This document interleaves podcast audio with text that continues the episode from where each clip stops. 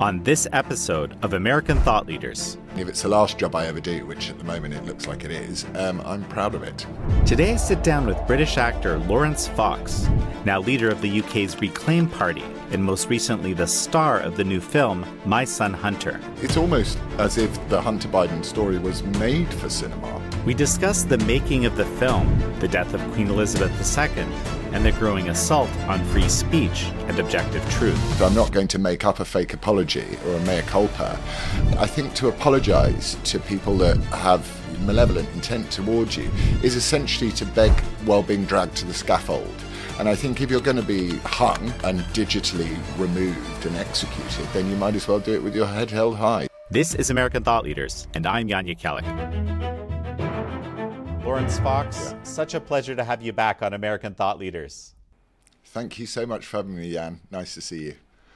So, Laurence, of course, I've been watching uh, My Son Hunter. I actually watched it a couple of times because there's, it's, I would call it a dense film. There's a lot of information as much as it flows beautifully. Congratulations on this achievement. Um, the thing, I, will focus on this to start. I know what surprised me, I frankly wasn't expecting this, is that you spend a considerable amount of time in this film exposing some of the realities of uh, the human rights abuses and corruption in China. Yes, and that surprised me as well, it, it, to the point of my jaw hitting the floor in uh, in a lot of ways. Certainly, uh, and also the fact that you know this was done on official presidential business, if you will. He was flying with his father, Hunter, over to China to conduct some of these deals. And, you know, some of the backhanders and things that he received and some of the people he worked for and what's uh, subsequently happened to them uh, made, makes one feel you know, putting aside taking off the acting hat for a minute and putting on the lover of democracy hat makes one feel com- very, very um, worried actually, to think that the, the son of the Vice President of America was working with some extremely, um, you know, dodgy, for want of a better word, people in China, and and also you know as we as we look as, at how the world has developed, and some of the things that Biden himself has said about China, uh, I, I found a lot of that very very disturbing. Well, let's go to the beginning here, okay? So the, the film, of course, is centered around uh, Hunter Biden's laptop and uh, its discovery. And, you know, there's all sorts of uh, drama that happens around that throughout. Now, now, here's the interesting thing. When you got invited to do this film, did you actually understand what was on the laptop? Did you understand it was real? Like, what stage of development of the story were things at then? Um, yes, well, I, would obviously been aware of the laptop, and actually, there more than one laptop, as far as I can gather. And um, I, I'd been following it curiously because I thought this would seem to be a story of, of political relevance as well as being an interesting piece of drama. So when the script arrived on my desk, the only script that's arrived on my desk since my cancellation uh, over two years ago, I was quite curious to play um, such a such a weirdly voyeuristic and uh, troubled and strange individual like Hunter Biden. So when you play Hunter Biden, you know, despite some of the, you know, very difficult realities, of course, he's an addict, you actually portray him as a somewhat sympathetic character to my eye. I think it's really important as an actor uh, that an actor takes a dispassionate view of their character and doesn't judge their character at all, and that try and that an actor's job really is one of the many small cogs in a creative wheel is is to provide the humanity to the characters. So I think it would be a much more boring uh, piece of work uh, if one was, was, was, was judging this human being rather than just trying to find the humanity. So Robert Davi, who directed it, was very, very keen to make sure it wasn't political posturing or, or the equivalent of, you know, the, the sort of right wing equivalent of wokery, which is sort of uh, vilification and, and um, hatred of this person. So we both thought, as the creative team, that it was really important that we, that we made this a human story, even though it has global consequences once you consider it more broadly. So you saw this script and uh, you were eager to wade in. Do you understood the implications of uh, of starring in a film on such a politically charged topic? Well, I I, I already um, experience the ramifications of having a view about anything nowadays. Uh, way back in 2020, when I said that the UK wasn't a racist country, so I'm not sure what else could be thrown at me. I just leaped at the chance to do what I was trained to do uh, at a great drama school in the UK, and then spent 22 years doing relatively incident free um, was to put on my acting shoes again. So I wasn't I wasn't too concerned about um, getting caught up in the politics of it, particularly no, because um, politics we're, we're, my politics are, are, massively misrepresented, and you know as I said before, I, I just approach it as a creative task, you know, so, something to to get your creative teeth into, because politics is doesn't feel very creative to me. Well, so let's go back a little bit. Maybe tell me a little more about your background and your, you know, how, what what you've actually done. Because for uh, for our viewers in the U.S., they might not be as familiar with you as many people in the U.K. would be. Right, yes. So I went to uh, the Royal Academy of Dramatic Art, which is a wonderful drama school in England. Sadly, now is uh, sending out emails apologising for its own systemic racism. And um, I worked on a television show called Lewis, or I think in America it's called Inspector Lewis, which is on PBS. And I did uh, 10 seasons of that and became quite popular in the UK. I then finished that show because it had run its course and I'd realised I'd been doing it for more than a quarter of my life and I wanted to try something new. And I was also doing music at the same time and I'd written a song about how upside down the world was. And in the process of promoting this uh, song, I was invited on a political uh, panel show called Question Time in the UK. And um, the topic of Meghan Markle, our favourite um, member of the royal family, or uh, ex member of the royal family, as we seem to see now, uh, came up, and a woman in the audience said that Meghan Markle had been hounded out of the United Kingdom because of the fact that we were a very racist country. And I begged to differ with her, and I said, no, I think she'd been hounded out of the United Kingdom because the people of the United Kingdom didn't like her narcissistic opportunism. Uh, I was then told that I wasn't allowed to have that view because I was a white privileged male. And I said that was a racist comment to uh, use immutability to deny someone their right to an opinion. And after that happened, my phone exploded, and uh, along with it, my acting career. And I was denounced uh, immediately by uh, the British Actors Union Equity, that's so appositely called Equity.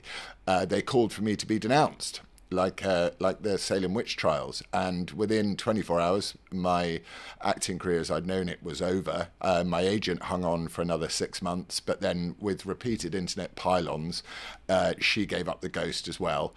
So I ended up in a position where I didn't have a job, I was unable to support my family, but was still very awake to the idea that free speech was being so deeply suppressed, uh, certainly in the UK, which is, is provably one of the most tolerant uh, and uh, welcoming countries on earth, I think behind Canada and New Zealand. And um, so I started a political party, which is now more of a political movement because political parties are pointless in the British first past the post system.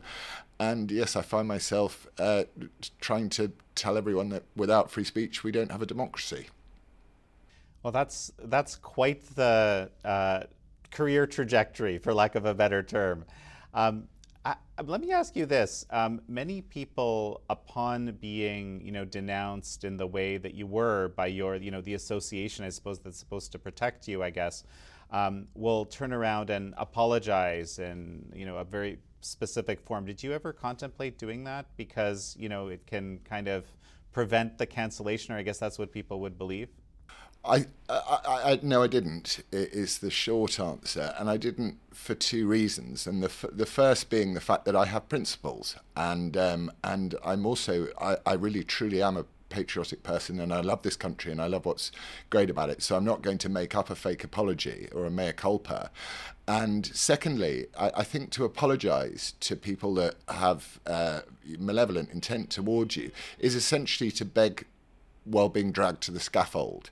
And I think if you're going to be uh, hung uh, or and digitally removed and executed, then you might as well do it with your head held high. So no, apology wasn't top of my list, and also I hadn't said anything I thought that was remotely controversial, so I didn't see why I should have apologised for it. I'm going to go to something that uh, um, Gina Carano and the character she of course plays this uh, Secret Service agent in the film. Uh, she says at the beginning, uh, I think she says, none of this is true except for all the facts. And this is sort of, um, this, this idea comes through, uh, the, I guess, the entirety of the film. And there's all sorts of uh, information that, as far as I can tell, you know, aside from the sort of stylistic details, is true. And I thought this is makes it a kind of a, a very unusual film, actually.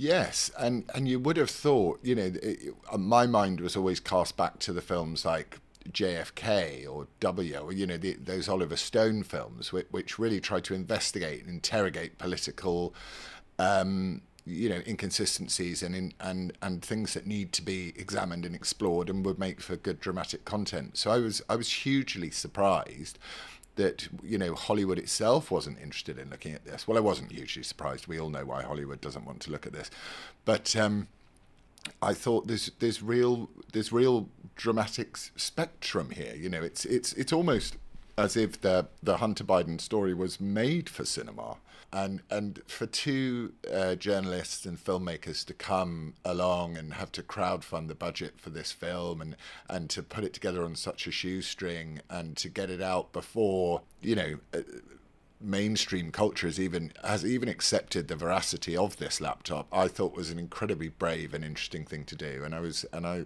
I, I think it is it is it's it's great I mean if it's the last job I ever do which at the moment it looks like it is um, I'm proud of it so you know as it would happen at the time when the film is released um, there's nobody at this point, at least publicly, among these institutions which were denying the laptop or saying it has all the hallmarks of Russian disinformation and so forth. Everybody's agreeing that it's real. Um, what a lot of people don't know and what hasn't been covered in the legacy media is the contents, which, of course, you know, are um, explained in various ways in the film itself. Not the entirety of them, or like not least some of the things that I'm aware of, but but but a considerable amount. So you know, do you think that that how do you think that will impact the reception of the film? I suppose. Well, again, I think that what Robert Davi wanted to do was it, instead of making a sort of partisan troll film, even though it does have elements of that, because like you can tell the conservative frustration at the fact that this story hasn't been told properly. I think uh, what Robert Davi wanted to do, uh, particularly, was to make a film which would appeal to to what I would call a sane Democrat, you know, a Reagan Republican, that sort of thing, rather than a squad Democrat. And I think it would be great for uh, you know, a, a, a, standardly Democrat voting American to watch it and, and be able to digest the information, take it for what it is. It keeps a very light, it's quite a light, I'd describe it as a sort of gangster comedy in a way, but also to see, you know, what, what are okay, this is one end of the spectrum. This film is giving one hard end of the spectrum of the story, but to understand that there is a story within this laptop, and there is a story about uh, a young man, or not a young man, but a, the son of the current sitting president of the United States, doing deals uh, with the what are essentially not the allies of the United States, certainly in China and Ukraine, and what the repercussions of that may be for America more broadly. Um, let, let's talk about how it was to work with Robert Davi. Ah, he's Robert Davi is absolutely uh, stark raving mad, um, which is brilliant. Which is what you want in a director. He's a, you know, he's a big New Yorker, um, very very passionate, very very uh, thorough, very very keen on authenticity. Uh, very, you know, he's, he's, quite scary. I I love him. Uh, the the thing about making a film is it is you, you, the longer you do it the more you realize how irrelevant you are in other aspects of the creative process. So the actor's job is really just to as my great mentor once said to me uh, when i was struggling with a piece of acting he said say your lines and f off. That's your job as an actor And Davi's job was to take two and a half million dollars and make it look like ten, which I think he's done.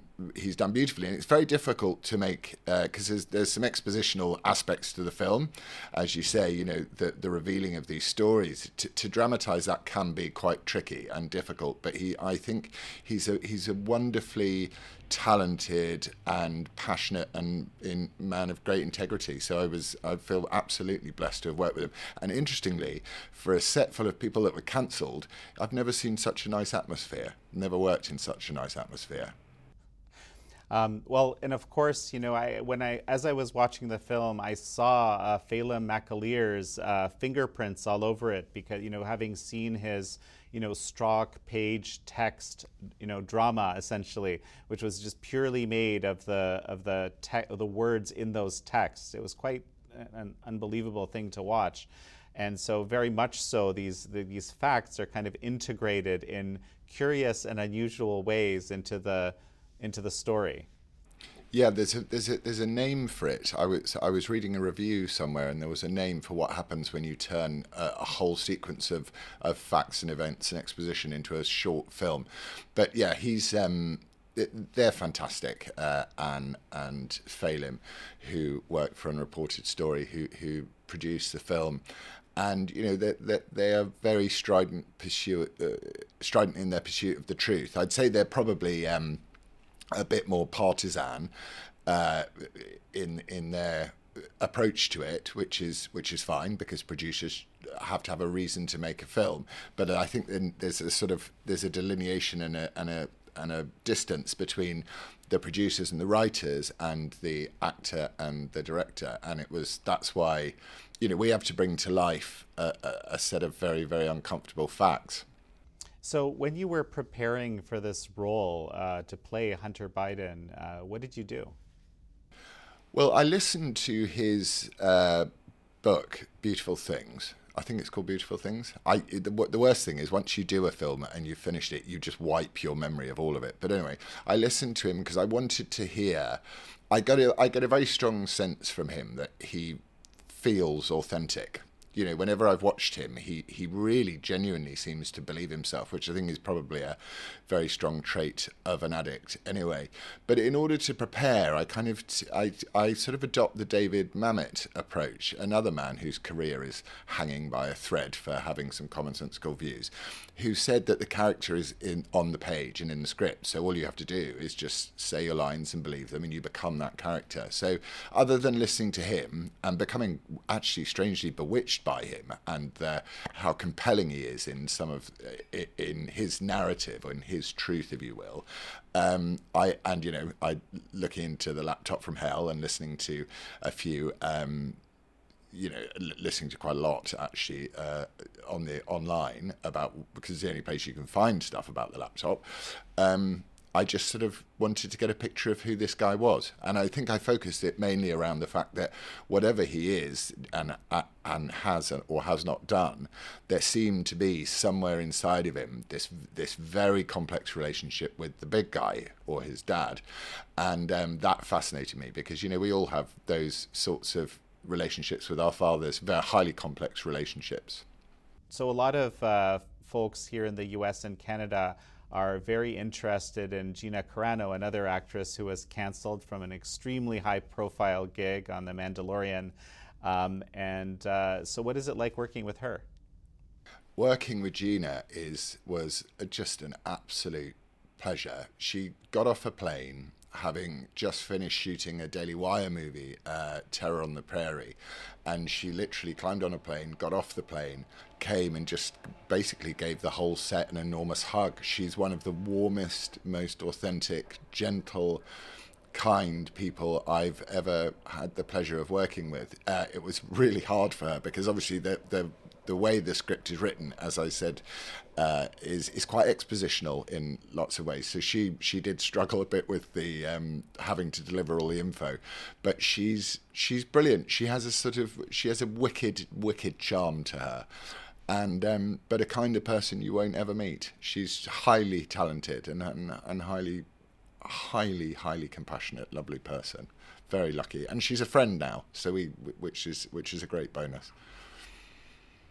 You know, um, I believe that this film will uh, become a valuable entry into the popular culture. It actually, you know, as I watched it, I was thinking to myself that it, it has a lot of hallmarks of what we, we look now at as a, maybe a cult film, right? Uh, thing, films that weren't necessarily expected to, uh, but just because of their quirkiness, because of their just kind of very unusual nature. Because, like I said, I don't think I've ever seen a film quite structured quite this way with the juxtaposition of script, of, uh, uh, you know, character development and exposition, and then these kind of these moments where you know there's a fact check all of a sudden, right?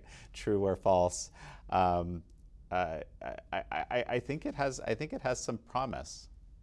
I think so too. I think that, but uh, Robert Davi is very bold director. You know, he, he there's lots of homages that he pays to uh, the great directors from the 90s and well and before you know he, he's really looking he's looking back to a to a to the age of cult cinema you know where where where cinema was much more daring. And therefore I think it's not going to be one of those ones that you can look at and go oh it belongs in this time or it was made then. It, it has a it has a sort of strange and light loveliness to it. I, I, it's difficult to, to, to, describe, but it's certainly not what I was expecting when I signed on the dotted line. I was expecting something much more serious, much more brutal, much more partisan, much more at, uh, as an attack dog film. But it's actually not that. It's a it's a it's a sort of gentle wandering through a one man's suffering and another man's profit. One of the final lines in the film, something Grace says, really tore at my heart, frankly um, in this final sequence, she says, maybe in the end, the truth itself has become the fairy tale. Well, this is that's where we're at, aren't we? With with almost everything now uh, in life, you know, we're, we're struggling to define even the simplest of terms. I, I, used to think that we had a freedom of speech problem, but I think we now have a meaning of words problem. So words have been misappropriated. Uh, you know, gathered up and put back together to mean something totally different. And if one doesn't have a basic concept of truth, where it's very destabilizing for, for people. So I think that the loss of truth is something that should concern us all. And, um, you know, w- without empiricism and truth, the world is chaos. And that sort of, so I think that, that, the, uh, that is art reflecting life.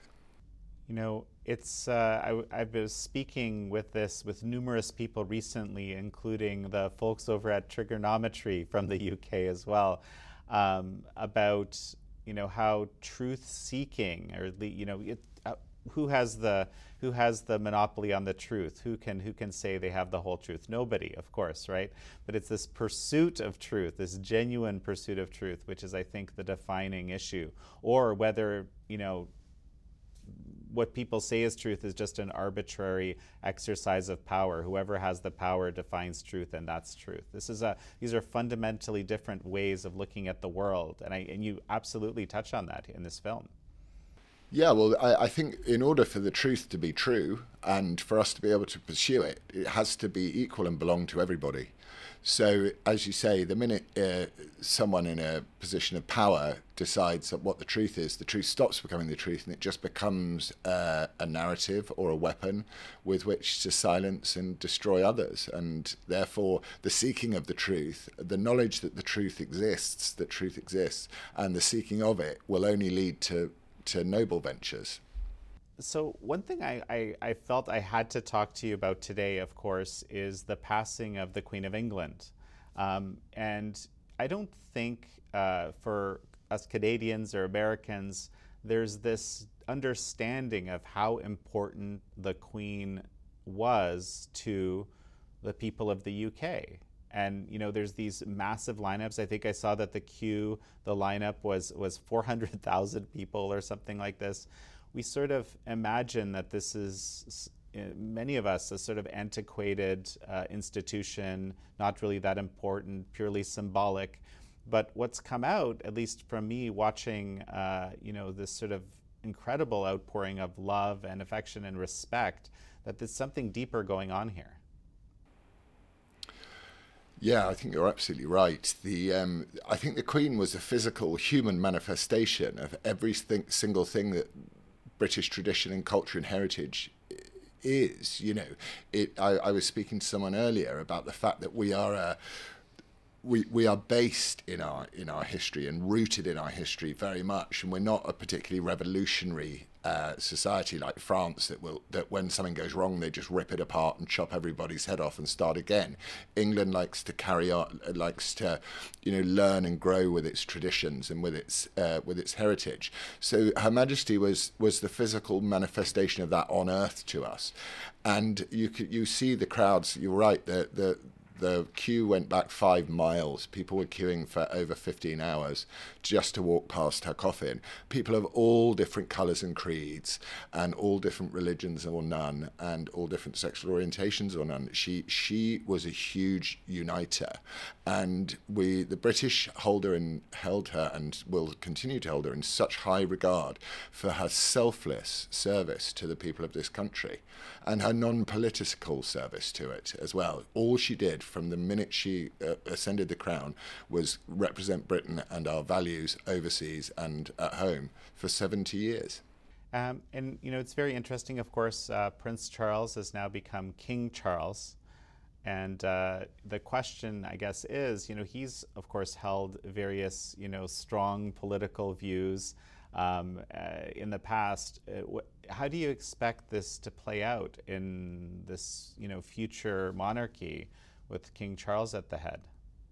Well, it's interesting. Um, there's heredit- two hereditary peerages in the UK, which means lords, you know, earls. Or, uh, one of them is the Earl of Norfolk. I can't remember what the other one is. But this is 16, 17 generations of people who have been in charge of how the how the king operates essentially you know how accessions take place how how the monarchy is run how funerals are planned everything like that really close advisors and um, I sense from King Charles that he is he he is he knows what his job is now, and his job is is to put aside some of the things that good and both good and bad that he's campaigned for politically, or things I agree or disagree with, and to uh, to take the role of the non-political monarch. And I think it will be. Uh, very, very interest, interesting. He, he said in his speech that he was going to leave his causes to uh, in more capable hands. But I think that if he re- if he started to act upon those causes whilst being the monarch,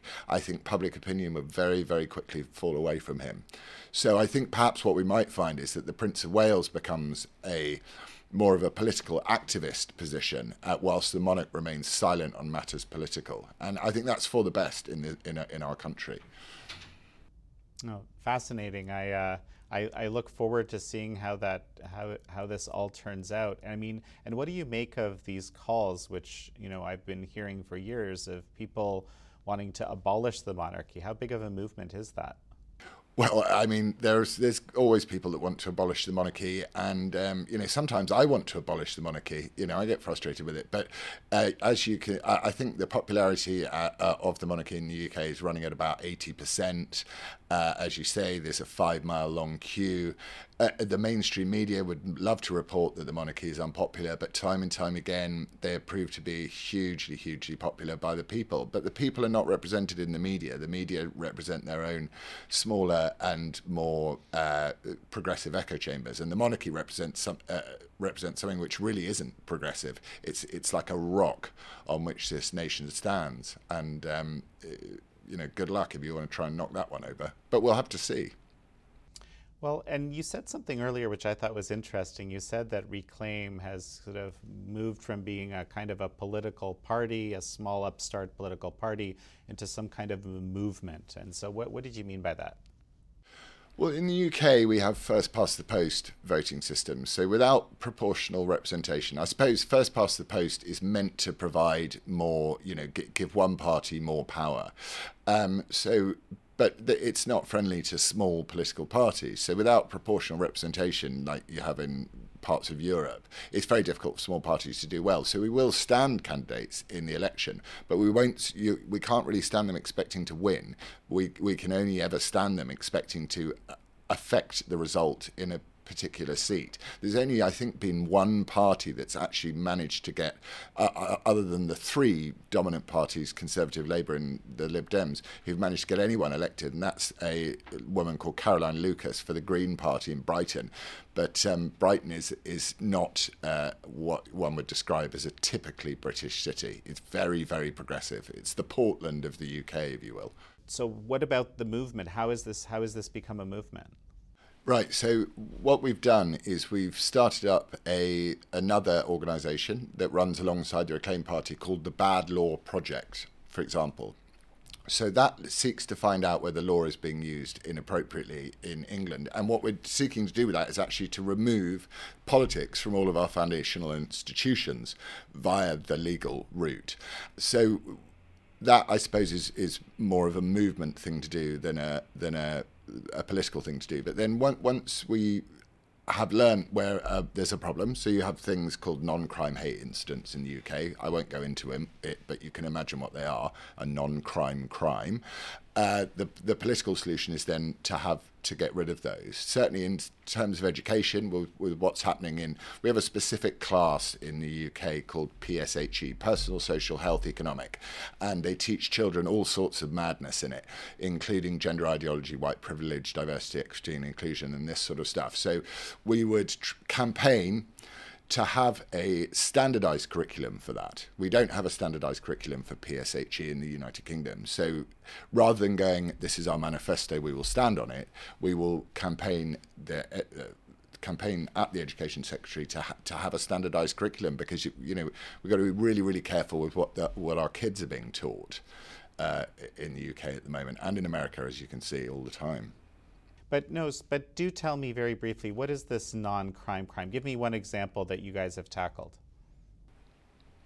So uh, uh, I, for example, uh, posted during the holy, most holy month of Pride uh, which has, I think we're on to three months now uh, of the year where one has to worship at the, the flag that cannot be criticised, whereas the Queen only got 10 days after 70 years' service for us to pay attention to her.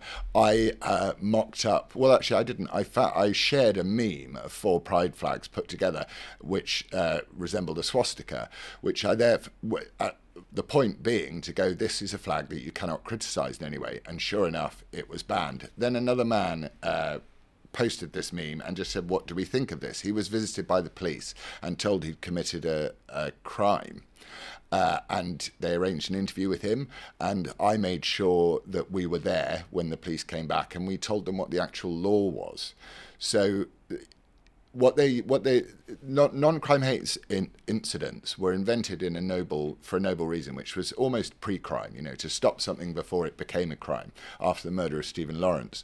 But now they're being used by the police to suppress free speech and you know people should be having the debate certainly about this flag that you know if, if, you walk down the street in london during pride month down regent street the main shopping street in london it literally looks like a um, you know some sort of rally. And I, i'm very nervous and critical of of this pride movement because it seems to me to represent, to be using minority groups to push a political agenda of, as I said before, diversity, equity, and inclusion, privilege, gender ideology that not a lot of people uh, believe in or want to follow.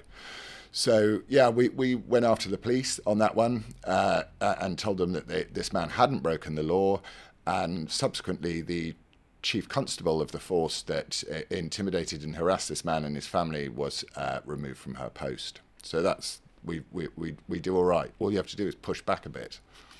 The police in England at the moment, uh, a lot of them, especially the higher up, the higher echelons of the police, are very ideologically driven and have have made the police a very political police force. So if you say the wrong thing, uh, and someone is offended, they can report you to the police and you can expect a visit from the police, which to me is, is very, very dangerous and reminiscent of other parts of history that um, have turned out less well. So we, we really push back very, very hard on any suppression of, of, of free speech because, you know, someone the other day, a very famous footballer in England, said, uh, "I'm not going to mourn the Queen. What did she ever do for brown and black people?"